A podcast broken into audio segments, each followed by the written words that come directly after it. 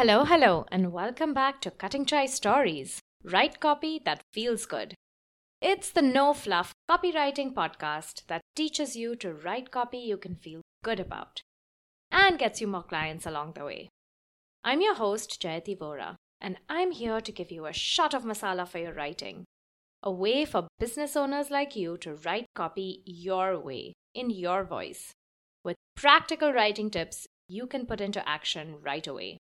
Let's find your words together. There's an Indian author whose books I love. His name is Amitav Ghosh, and I've been reading his books since I was in college. But the Ibis trilogy he wrote sticks with me because of the language.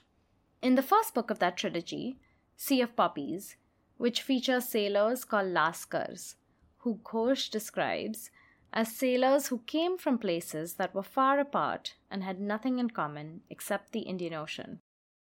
And these Lascars spoke Lascari, a pidgin that was an amalgam of their languages, and Ghosh peppers the book with Lascari. He doesn't bother to explain what each word means, and he expects you to catch up and decipher the words as you go along. In some editions, I think there's a glossary at the end, which helps, but while you're reading, you're reading, and you're figuring it out as you go. It helps a lot if you're familiar with Indian English or with Indian languages, but even if you're not, after a while you start to understand. Here's a snippet of Lascar talk from Sea of Poppies. What for Malum Zikri make big damn bobbery and so muchy buck buck and big big hukuming? Malum Zikri still learn pidgin. No sabi ship pidgin. No can see sarang ali too muchy smart bugger inside. Tiki ship all we side three days. Look see. Okay, that was a mouthful even for me to say. Now, some of these words are familiar to me. Buck is Hindi slang for talking nonsense or just jabbering away.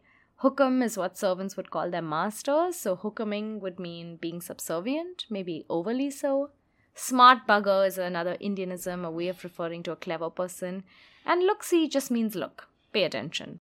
This is what Anthony Burgess did in his dystopian novel A Clockwork Orange, though his was a fictional slang spoken by teenage gang members.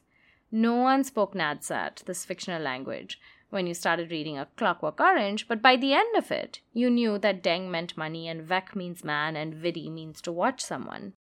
Now, I'm not inventing a new language or intentionally using really old versions of words that no one speaks anymore to make a point.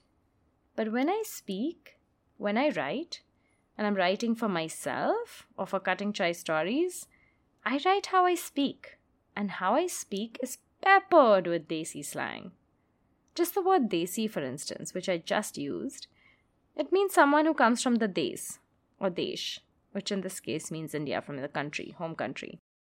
So I could have said how I speak is peppered with Indian slang, but I would never say that. It's not the way I think.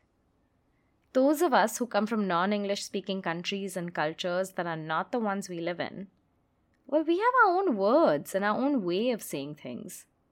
I talked about this a little bit in the last episode when we were talking about words that don't have exact translations in English because they are closely connected to the culture or lifestyle or worldview of the people who speak that language. Personally, I do this unconsciously. I use the word desi in my speech a lot, for example, to talk about Indians, because that's just the word that comes to my mind. But I also do this consciously because I'm not apologizing for who I am and the way I speak. And if this means that you have to figure it out as you go along, that's fine by me. Sometimes I'll explain what I'm saying, and sometimes I won't. And sometimes I know that you'll understand from the context. But what I won't do is erase myself and my speech patterns. I won't shrink my vocabulary to fit your understanding. I'd rather expand your language than shrink my vocabulary. And if you're still listening, you now know what the word desi means, right? And this is a sort of equalizing too.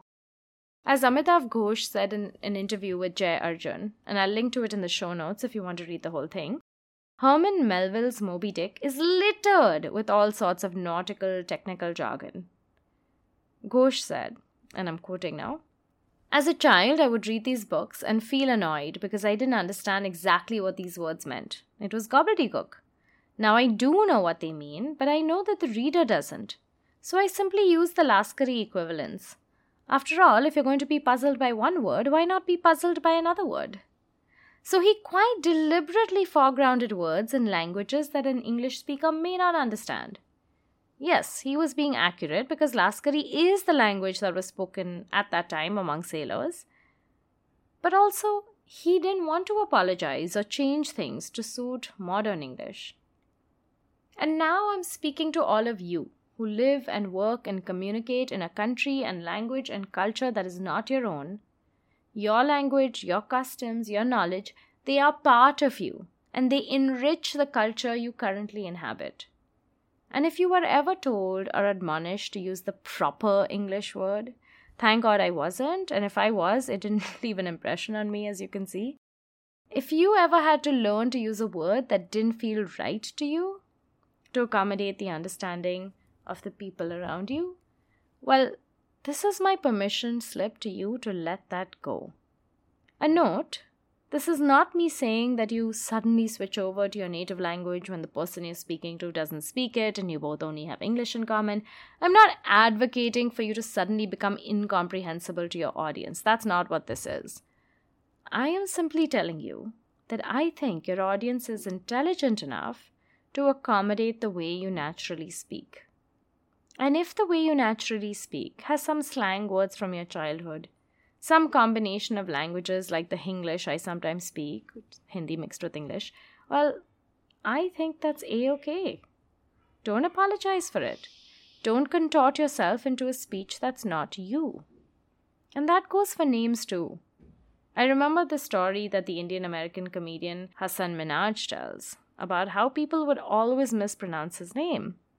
And he was on Ellen DeGeneres. And when she introduced him, she called him Has. Uh, wait, what did she call him? She called him Hassan.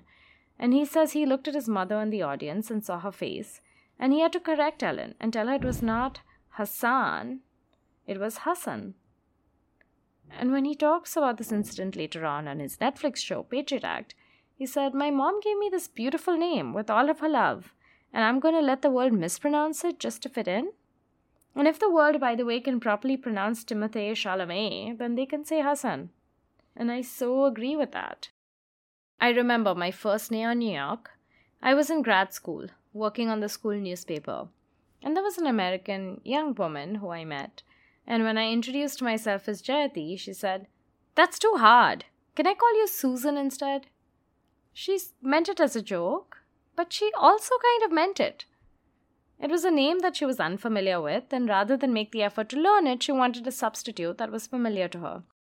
If you can't make certain sounds with your mouth, because your language doesn't have those sounds, I get it. I'm sure I'd butcher Chinese names or Russian ones or Portuguese ones, but it's important to make the effort to ask the person how to say their name.